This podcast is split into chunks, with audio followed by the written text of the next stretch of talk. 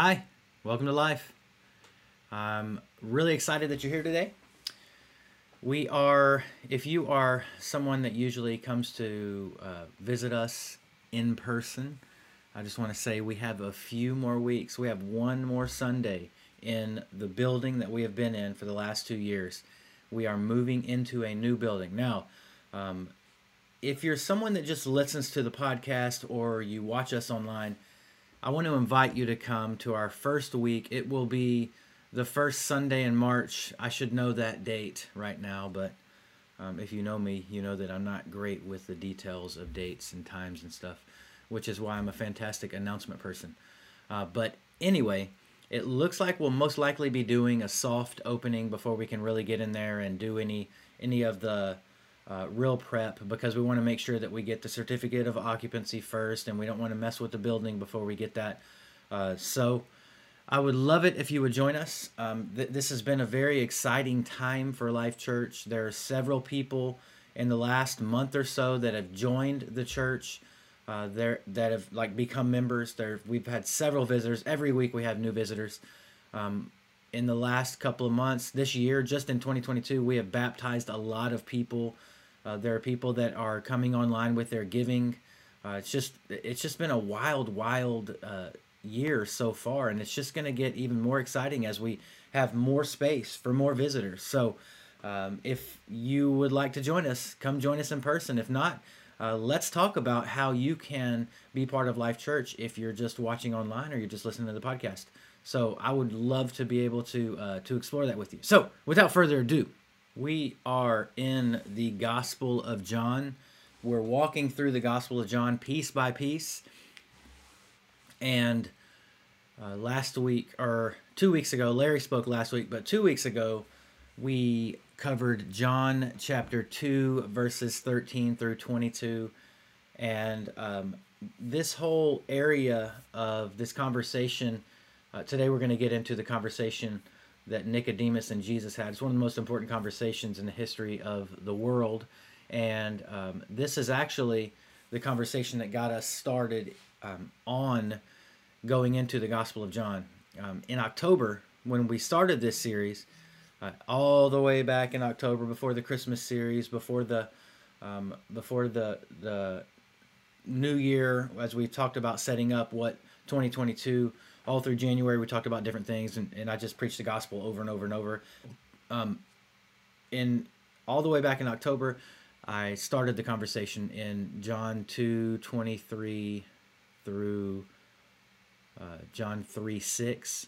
So today, uh, I'll give you a little recap of that. But the the whole reason that we started on the Gospel of John is whenever a new person or, or someone asks me, not a new person, but whenever someone asks me, uh, I'd really like to start reading the Bible, but I don't don't know where to start. I always tell them start with the Gospel of John. The Gospel of John is the only book in the Bible that says that it was written so that you may believe that Jesus is the Christ, the Son of God, and by believing in Him you may have life in His name. That is John twenty, uh, verse thirty-one. So.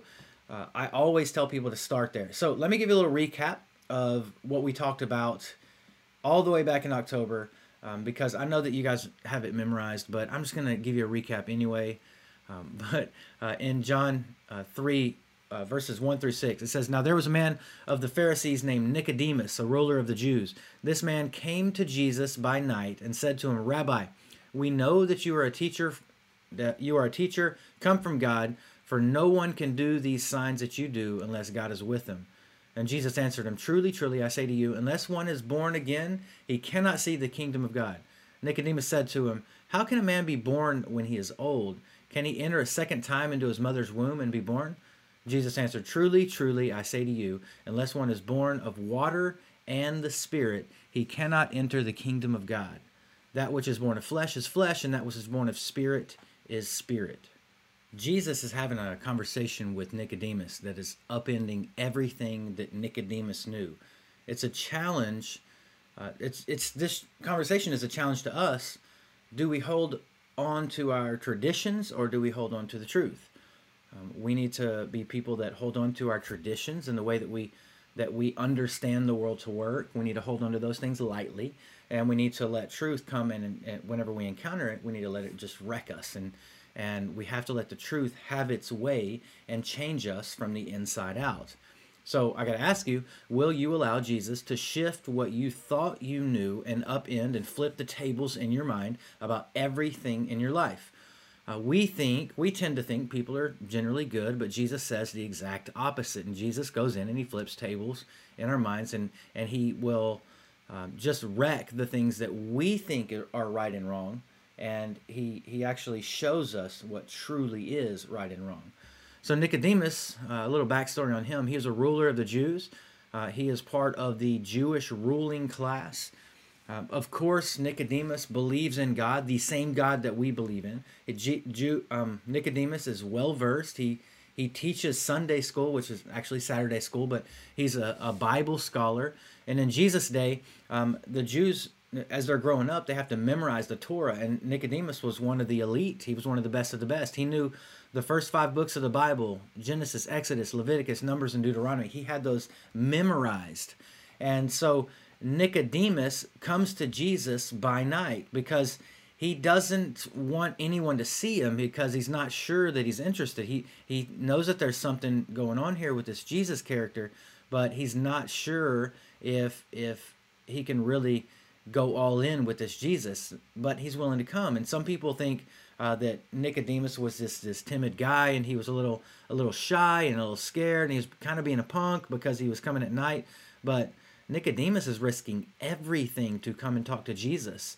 Um, for us, like, are we willing to look at our reflection of what Jesus calls us to and uh, allow Jesus to wreck our belief system and conform what we believe into what he's telling us to believe?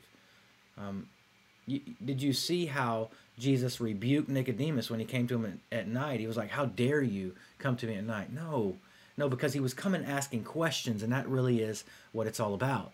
So, our section of scripture today is John 3 7 through 14. Uh, let me read that to you. Jesus said, Do not marvel that I said to you, You must be born again. The wind blows where it wishes, and you hear its sound, but you do not know where it comes from or where it goes. So it is with everyone who is born of the Spirit. Nicodemus said to him, How can these things be? And Jesus answered him, Are you the teacher of Israel, and yet you do not you do not understand these things? Truly, truly, I say to you, we speak of what we know and bear witness to what we have seen, but you do not receive our testimony.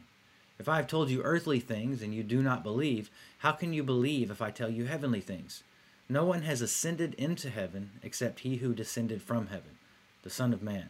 And as Moses lifted up the serpent in the wilderness, so must the Son of Man be lifted up. Again, one of the most important conversations in history because we get a little peek behind the curtain. There's this famous preacher of our day that says if you're used to a 20 minute immediately practical, relaxed talk. My preaching does not lead there. I won't preach 20 minutes, but twice that long. I do not aim to be immediately practical, but eternally helpful, and to condition and the condition of my soul is not relaxed, but standing vigilantly on the precipice of eternity, speaking to people, any of whom this week could go over the edge.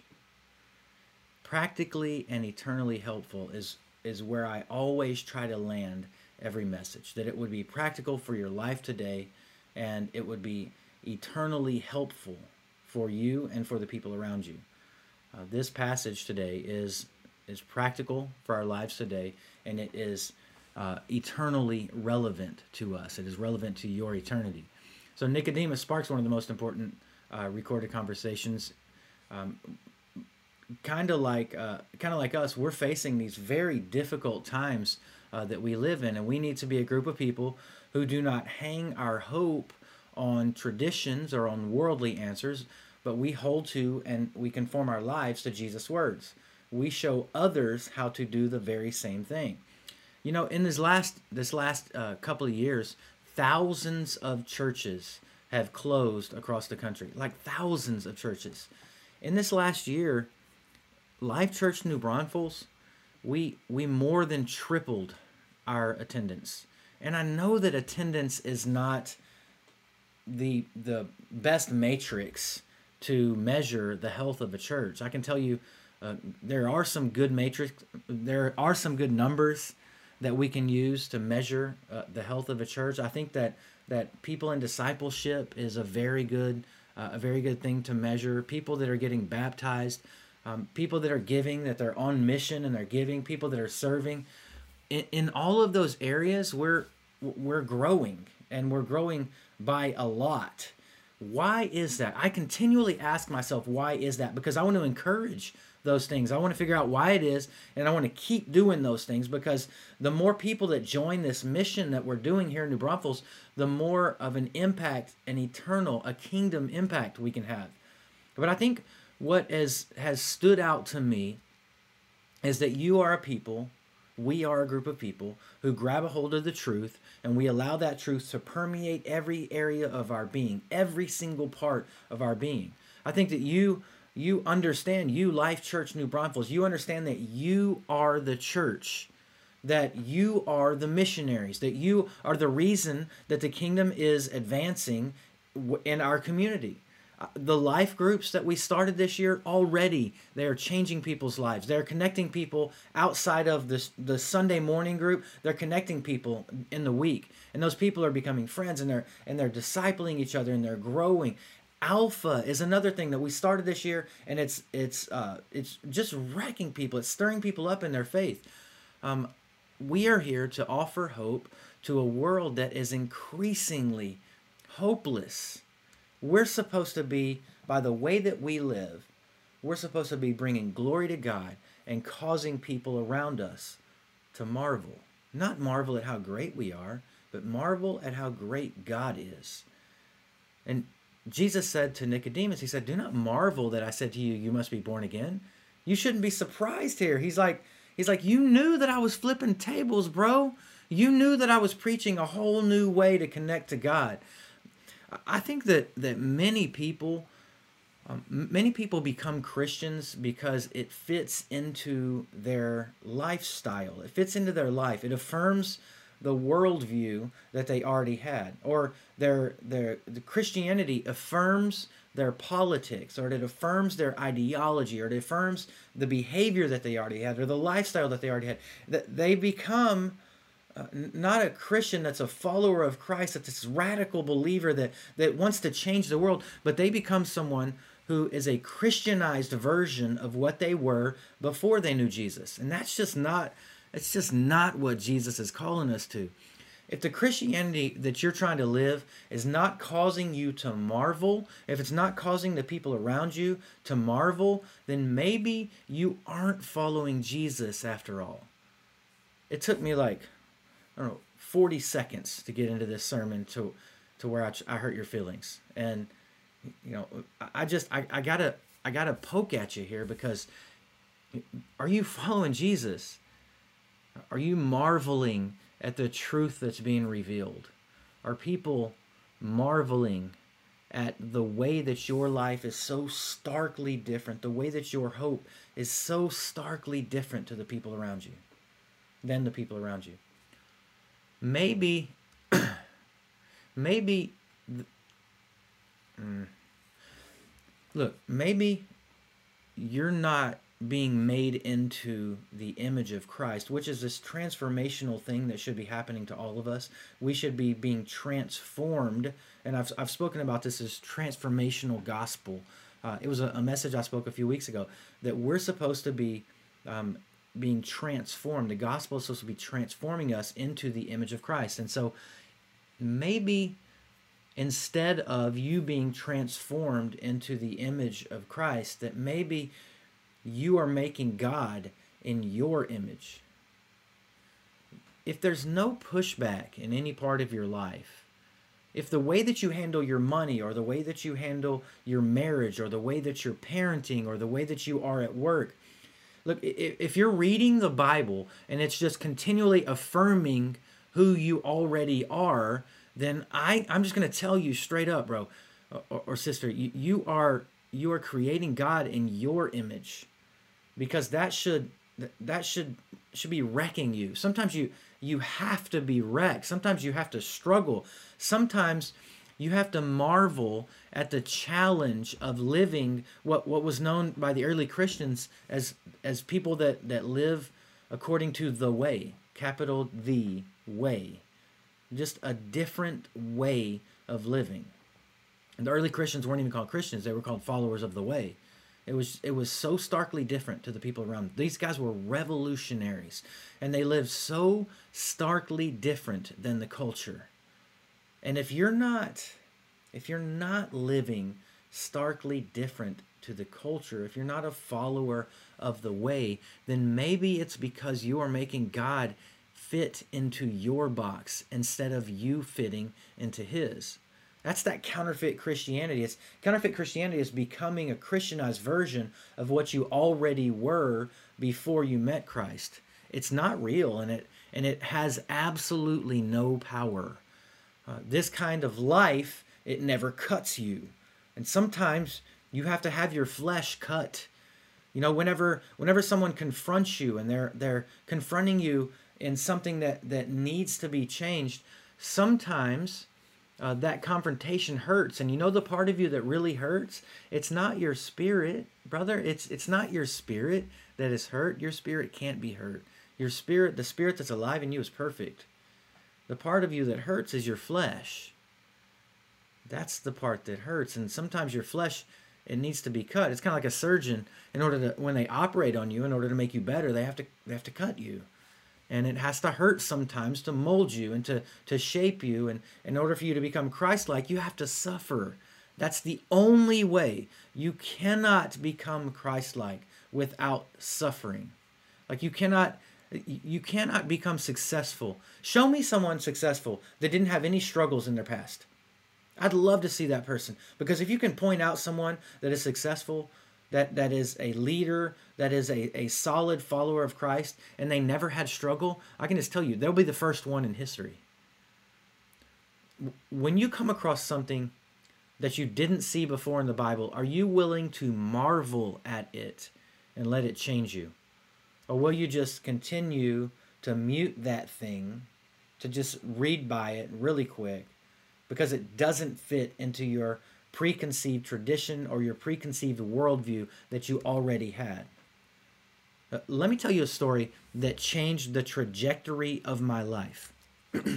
Very early on as a Christian, um, I did not have the the church background. I didn't know all the Bible stories. I hadn't read any of the Bible before I got saved, and that being the case, I would stay up right after I first got saved. I would stay up all night long reading the Bible, and then I would go to work in the morning. I would work all day, and then I would come home, and I just couldn't get enough, and so I would read the Bible again. I know that there's some of you listening to this, or some of you watching this. That's you. That's exactly where you are right now. Let me just tell you, these times in your life, you will you will probably not have another time like this where you're just so hungry for the Word. I pray that you do. I pray that that hunger never dies.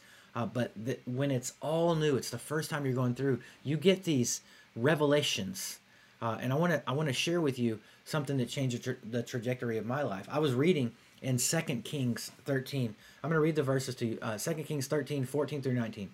It says, Elisha had become sick. Uh, Elisha's a prophet. Elisha had become sick with the illness of which he would die.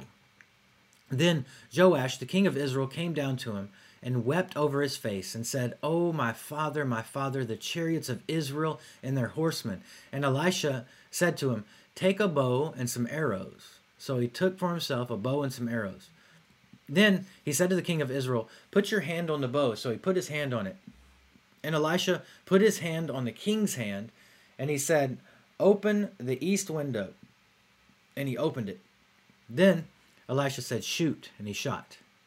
And he said, The arrow of the Lord's deliverance and the arrow of deliverance from Syria. For you must strike the Syrians at Aphek till you have destroyed them. Now imagine imagine this old man, this old dying man standing there and and coming up behind he says, "All right, now now draw back the bow." And he pulls back the bow. And and kings in this day were not these people were not politicians. These were warriors. These were this warrior king is standing there and he's just like he's looking for this this thing to happen because there were these miracles that followed Elisha's ministry.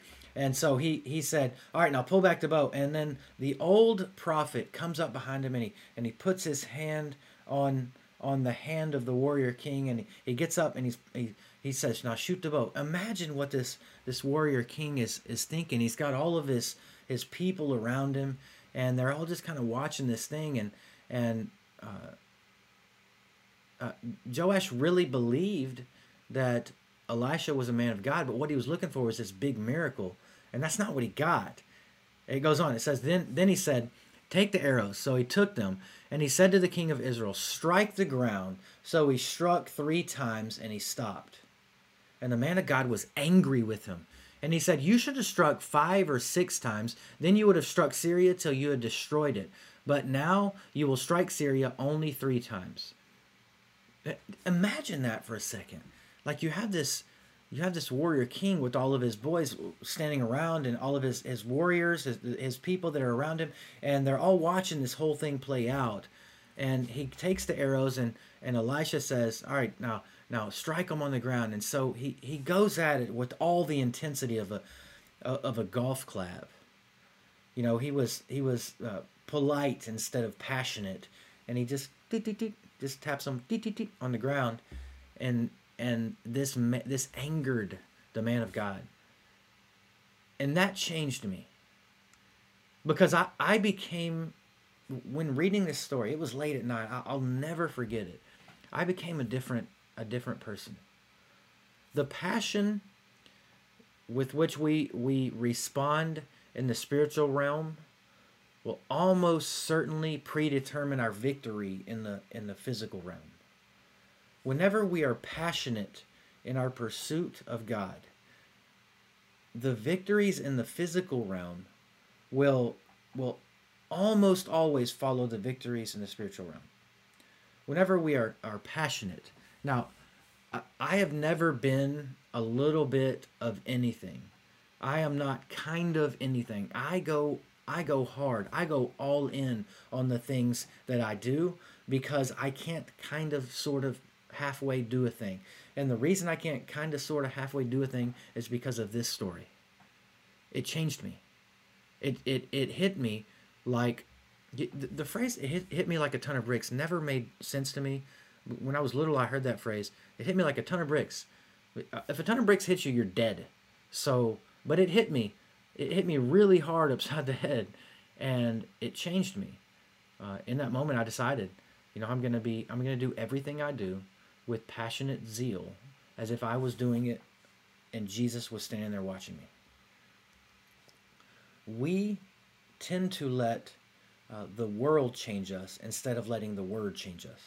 It's crazy how something like this can just come out of left field. It's not connected to anything, but the Holy Spirit drops a truth bomb right on your head and you you are just completely surprised and that's how you know it is the Lord.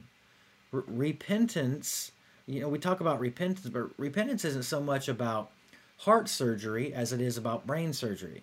You know, it's not so much how you feel as it is how it is what is right. You know, feelings feelings change often, but the truth just doesn't. Your feelings will change all the time, but the truth doesn't change. So that's why you have to decide the kind of person you're going to be.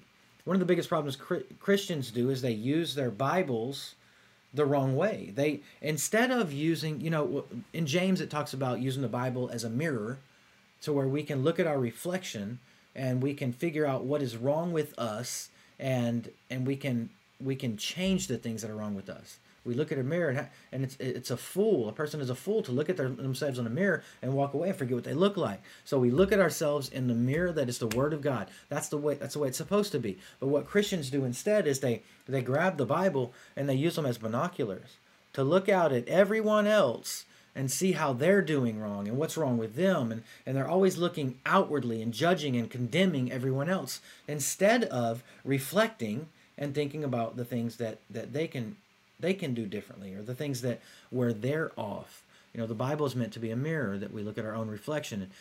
You cannot walk away from it not changed if you're sincere in it.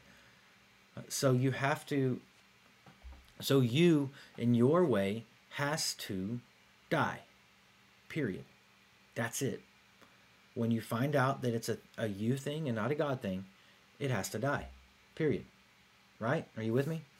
So Back to John 3. He said, The wind blows where it wishes, and you will hear its sound, but you do not know where it comes from or where it goes. So it is with everyone who is born of the Spirit. This was the great hope that they had for this time. See, the Holy Spirit used to be only in the temple of God, and that was the only place that the Holy Spirit did anything.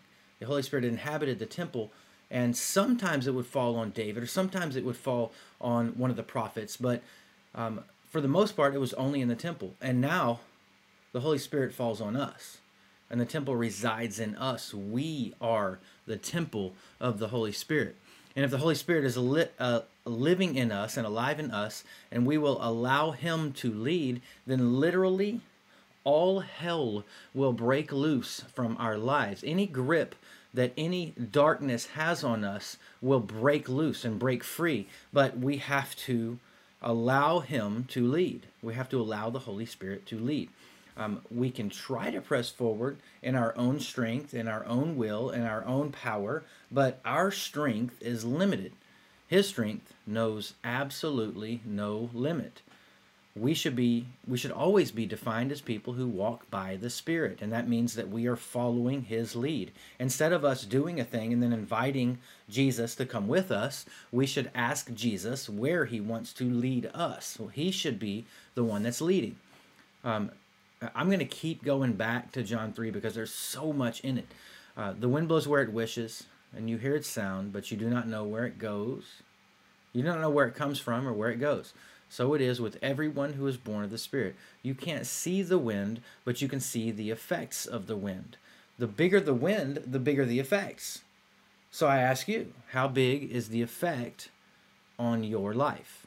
How big is the Holy Spirit effect on your life? You want to know if you're saved, then I just ask you, how big is that Holy Spirit wind in your life? Are you dying to sin and rising to new life? Are you becoming something new? Your Christianity should transform not just some of your life, but every single part of your life. I think uh, one of the great things about Christianity is it doesn't try to pound you into obedience because what happens if you if you try to force the rules and you you have all of these rules that you have to follow what happens is you hold tighter to the the issue of self because myself i need to get better and i need to work really hard so i can fix these things. And whenever you allow the holy spirit to lead you allow that wind to blow in then you are allowing him to transform you from the inside out. It's not from the outside in. And that wind can blow all of the junk out of your life. You know, sometimes whenever uh, you decide you're going to change, sometimes those changes happen in an instant. Uh, I've often said most change happens in a nanosecond. Whenever you decide to change, the change occurs. And all you're doing after that is you're proving that you changed. You're making a decision after decision after decision of I have changed. So now, since I have changed, I am this person. And this person does not do that thing. Um, there are some exceptions to it. Uh, you know, with, with addictions, uh, a lot of times people get delivered from addictions all at once. Sometimes it takes a, a weaning off process. Uh, sometimes, uh, if you've been trapped in a sin for a long time, sometimes it takes a, a, a process. Um, but a lot of times, if you will allow the Holy Spirit to lead, and you will allow that Holy Spirit wind to blow into your life, the change can happen in a snap, like instantly. Uh, the changes that tend to take longer time are habits. It's not that uh, the, the sin things, a lot of times the big things happen in an instant. But habits, because you've fallen in, you fall into a rut in your life. That's why you have to be very careful of the habits you allow yourself to develop. You fall into this rut and you just stay there, and you just keep going. You just have this habit of doing this thing. You know, I've often talked to people who say, you know, I'm I'm really struggling with this thing that I want to stop in my life, and they they say they want to stop this thing, but then they don't stop the thing. You know, I'm probably not the best person because I just say, all right, well, quit. just don't ever do it again. There you go. Um, because I'm I'm someone that thinks, you know, it, it's not a it doesn't have to be a process. You can just say you can just submit that thing to the Lord and just never pick it up again. You lay it down at the foot of the cross and just never pick it up again. For instance, let me give you an example. So let's say let's say Twinkies are your problem. And you say, you know, Randy, I just want to give up Twinkies. I, I I'm really tired of this Twinkie habit that I have, and I want to give it up, but I just can't. Well, in order to in order to partake in a Twinkie, you have to make several compromises. If you are the type of person you decide to change, you're the type of person that doesn't want Twinkies anymore, then you have to make several compromises, several decisions that go against you being the type of person that doesn't eat Twinkies anymore you have to decide at the store that you're going to pick up the Twinkies. Maybe you saw them and you and you fell into the temptation of grabbing the Twinkies and putting them in the basket. That's possible. You slipped and you made a mistake, and so you you see you oh I put the Twinkies in my shopping cart. Let me take those Twinkies out because I'm not the type of person that eats Twinkies anymore. I used to be, but I'm not anymore. And so you take the Twinkies out of your basket and put them back on the shelf or throw them on the ground. I mean, if you've been to Walmart, on the ground, it's fine. I'm just kidding. Uh, so you you you have to make the decision at the store. I'm going to put the Twinkies in my basket. So that's a decision. And then you make another decision. I'm going to I'm going to take those Twinkies out of my basket and I'm going to put them on the conveyor belt. That's another decision. And then you have to take the Twinkies and put them in the bag. You have to take the Twinkies out of the out of the bag you have to put them in the in the car. You have to take them out of the car, and you have to take them into the house. You have to take them when you take them into the house. You have to get them out of the box. You have to take it out of the box, and then you have one last choice: Do I unwrap it? And then you have to unwrap the Twinkie, and then you consume the Twinkie.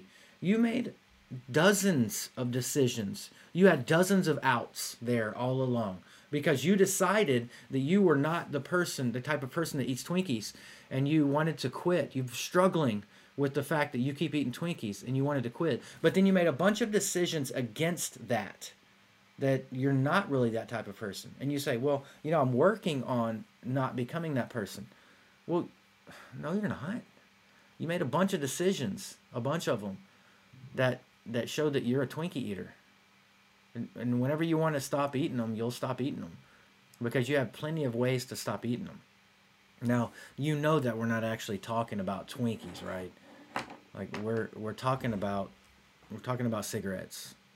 Or we're talking about pornography. Or we're talking about lust. Or we're talking about gossip. Or we're talking about alcohol. We're talking about the thing that you know it's a habit and you've you've grabbed a hold of that habit and it's caused your fingers to be weak that you can't grab a hold of truth because you're holding so tightly to the habit. Look brother sister let go of the habit. Grab a hold of truth. Stop making the decisions. If you've decided you're the type of person that doesn't do those things don't do those things. Don't make decision after decision after decision after decision after decision after decision that you are that type of person because if you want to be delivered from that, allow that Holy Spirit wind to blow in and change you. Prove that that change is real by making good decision after good decision after good decision. Sometimes you face it and that temptation comes in and it's right there in front of you and that that wind blows in and and that that holy spirit wind blows in and you win and you don't know where the you don't know where it came from, you don't know where it went, but what you do know is that you won that round. What I can tell you is once you win a round, the next round is a little bit, sometimes the tiniest fraction of a, a little bit easier. But you know that you can win. Jesus isn't trying to change he doesn't come in to change your ideology. He doesn't come in to change your religion. Jesus didn't come to make bad people good. He came to make dead people live. And the Spirit does that. The Spirit brings life. we have some very famous Christians in our country, Christian leaders that are cessationists. They believe that the Holy Spirit and spiritual gifts and, and the gifts of the Spirit, all of this has ceased. It's no longer available to Christians today. That's just not what the Bible says. And I'm sorry, I love these guys, I love my brothers, but that's just not what the Bible says. I cannot imagine trying to live my life on my own strength because I would just like, we out deuces. Like, I cannot do this. I could not make it a week. I could not make it a day without, uh, like, on my own strength because I'm just not, like, I'm just not strong enough. I know what I am apart from Him, I know what I am apart from the Holy Spirit.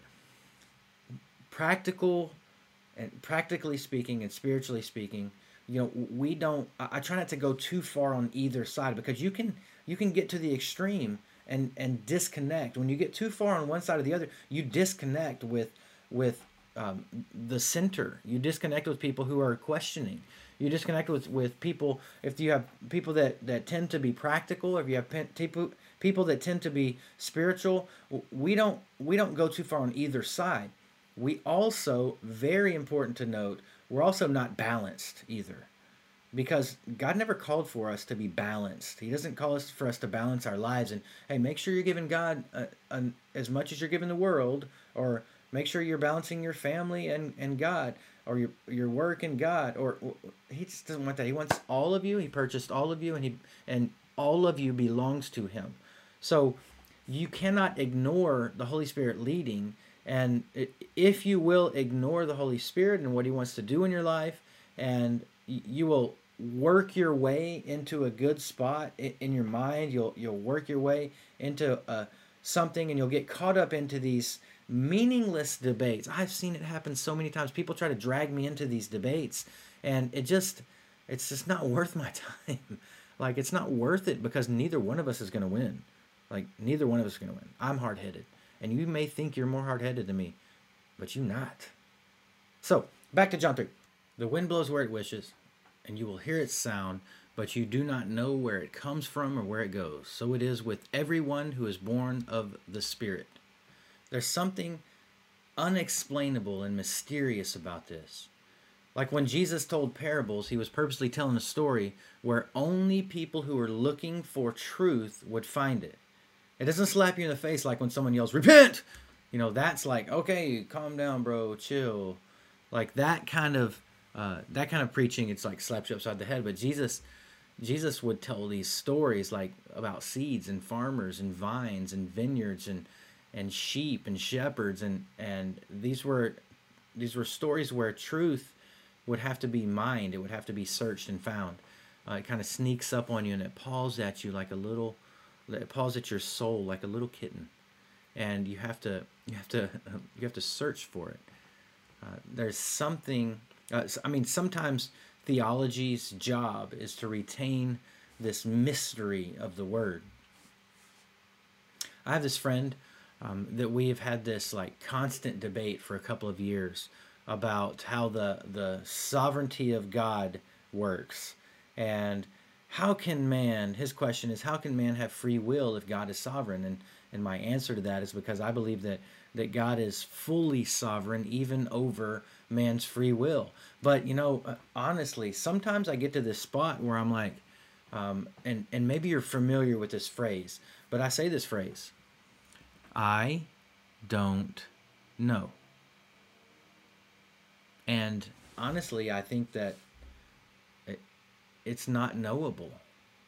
There's so much of God that's just not knowable. We can't know. Um, I just trust that no matter what, God is good, right? Like you believe that? And, and I'm okay not having to know. People, some people try to explain the reason God is like this or the reason that God does this is because of this and the reason is because and I just don't think that God is knowable. I just don't think we can fully know him. And and I'm okay with that. I'm I, I know that he's good and that's enough for me and I'm I'm okay reaping the benefits of his goodness. You know, cuz I can't I also can't explain how the internet works or or how cell phones work or how radio waves work. There's a lot of things that I don't know how they work and I don't mind reaping the benefits. So, you know, you, if you feel like you can explain all the things that God is and why he is and how he is and, and it doesn't, it, you try to take this, this marvel out of it. Jesus said to Nicodemus, do not marvel that I said to you, you must be born again. The wind blows where it wishes and you will hear its sound, but you don't know where it comes from or where it goes. So it is with everyone who is born of the Spirit. And Nicodemus said to him, How can these things be? And Jesus answered, Are you the teacher of Israel and you don't you do not understand these things? How do you not understand? He's like, You're a Bible scholar and you don't know it. You aren't even saved. You know of God, but you don't know God. Many people know that God exists, but they don't have a real relationship with Him, which is why they struggle to transform. I think that a lot of times they want to transform, but they don't understand that that they have to have a relationship with him. But what they do is they call him up whenever they need something. It, it, it's it's kind of like like my son. I love him, and he's just in his place in his life where he doesn't really need me, but he knows that he has a father that loves him, and anytime he needs me for something, he'll call and that's when I hear from him is when he needs something. He'll need help with his car, or he'll need help doing something in his house, or and and he'll call me and he'll ask me how to do it, and that is the extent of a lot of people's relationship with God. They only call him whenever they need something. Some of you are in Nicodemus' place. Like you know, like Nicodemus knew that God exists. You know that God exists, but you're just waiting to need him in order to call him. Back to John 3. Truly, truly, I say to you, we speak of what we know and bear witness to what we have seen, but you do not receive our testimony. If I have told you earthly things and you do not believe, how can you believe if I tell you heavenly things? You tend to keep God out there instead of in here. God is this God of creation up here, but he's he's the God in here. You want to keep God at arm's length and call on him whenever you need him. He goes on to say, No one has ascended into heaven except he who descended from heaven, the Son of Man. The, side note here this is why I have trouble with these books, like the Four Minutes in Heaven or Four Days in Heaven, the, the Heaven Vacation books where people die and they they see things like there's no way they could have known this stuff with if they didn't actually go to heaven. I have trouble with these things. And the reason I have trouble with these things is because of this very verse. No one has ascended into heaven except he who descended from heaven, the Son of Man. So whenever I see those things, I question them. The word of God is absolutely, totally, 100% true. All the other things are questionable. And that's how you should look at it. All the other things are questionable. God and his word, unquestionably true goes on. He said, "And Moses, uh, and as Moses lifted up the servant in the wild, the serpent in the wilderness."